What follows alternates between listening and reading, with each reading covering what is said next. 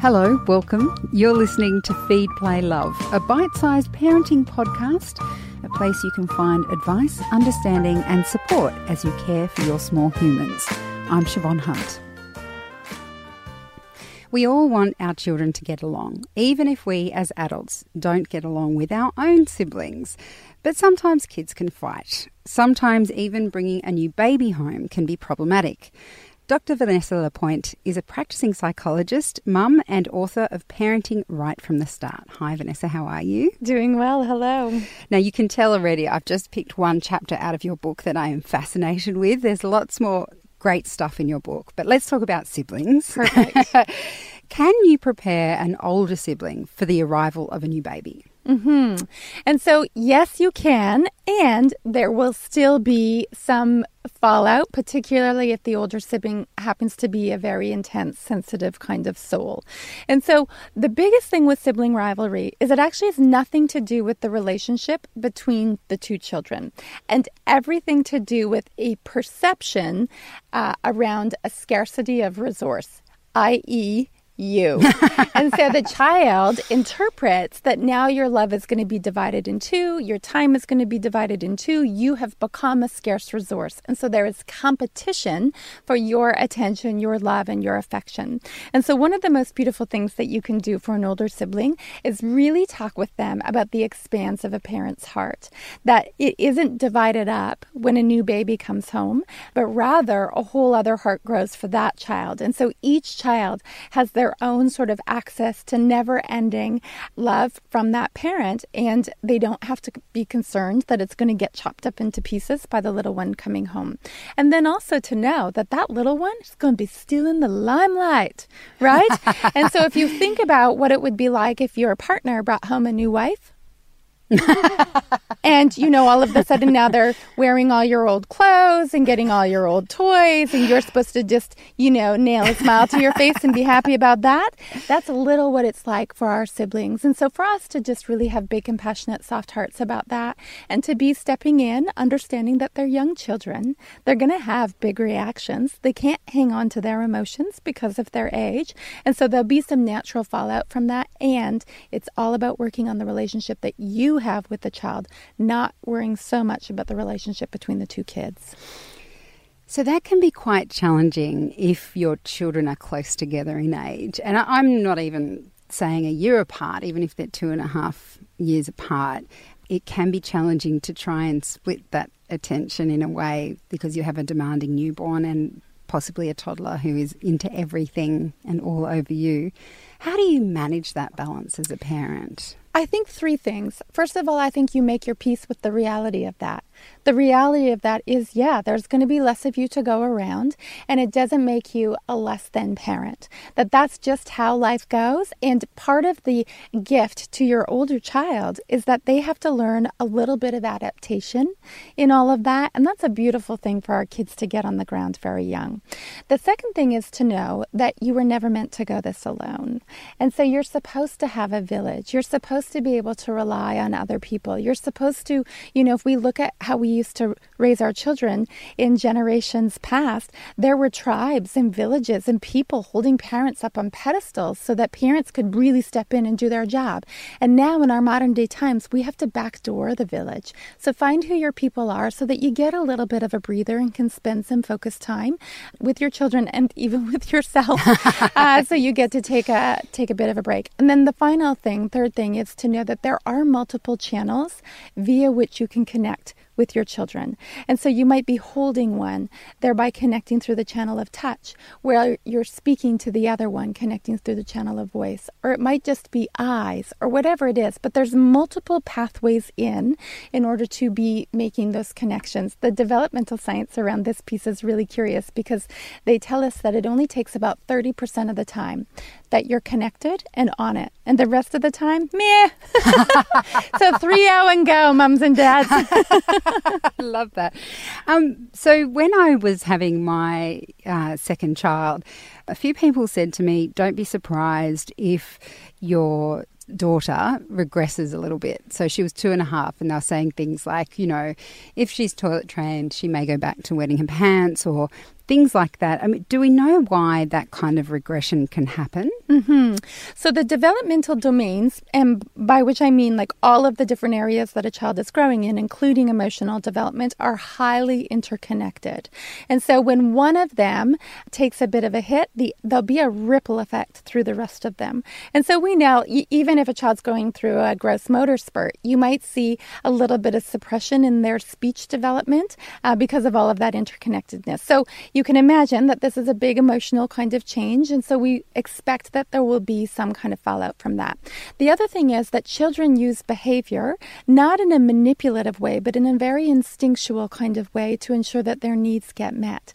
And when they begin to regress back into more infantile kinds of behaviors, including, you know, around feeding, sleep, voiding, all of those kinds of things, really it's a quest to have their needs met in a more intense, up um, close kind of way where you're really coming back to them through the senses, holding them and doing all of those, you know, basic caregiving kinds of things with them so that they can feel regulated and settled. I've done a lot of work over the years with kids in foster care and kids who've experienced trauma. And similarly, they often, especially when they land with a safe caregiver, will really regress. And even eight, nine year old children who need to be rocked and fed, just like little babies do. And so regression of that nature always is coming back to the person that we love and know the best and telling them we need a little top up here because we're feeling a little empty on our coping reserves. So, not to be unsettled by that, to in fact even expect it, to respond to it with kindness and gentleness, and you'll see that it'll um, it'll pass in good time. You mentioned at the top that part of this experience of having more children is accepting the reality of the situation.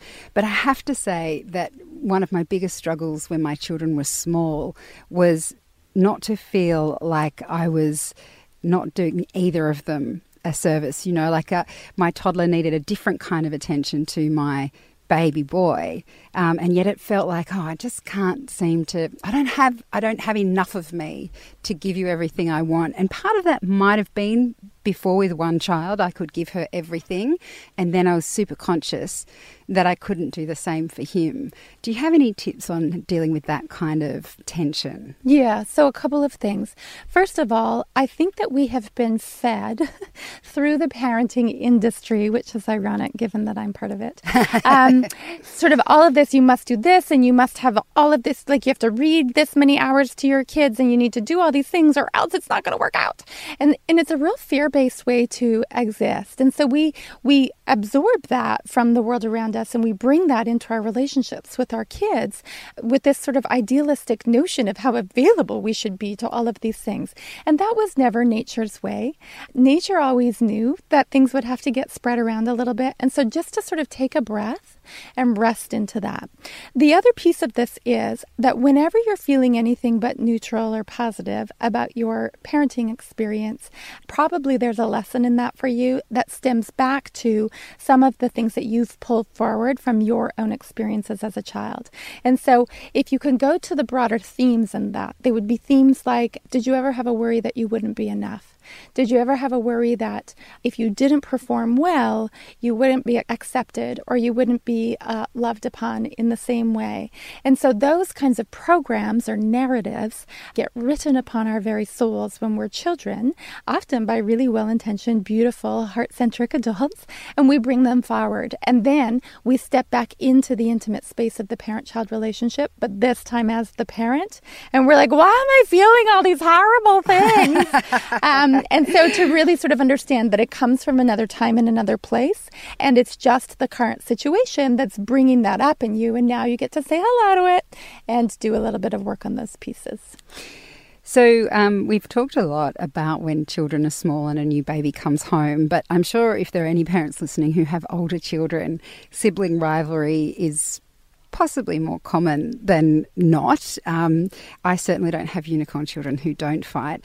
And all the things you're saying about um, it being about their relationship with you and not necessarily with each other rings true still for me today. So I've got a five year old and an eight year old, and um, they, it still feels like it's about me, especially with the eldest. It's all, you know, don't give him a hug what you complimented him and he didn't compliment mm-hmm, me. Mm-hmm. And I hear other parents saying that. And I sometimes I just stand there and think, see, my parents go through this. I don't remember them having to, I don't remember complaining when they didn't give me a compliment and they said my sister, or, you know, I didn't have to be even Stephen all the time. Right.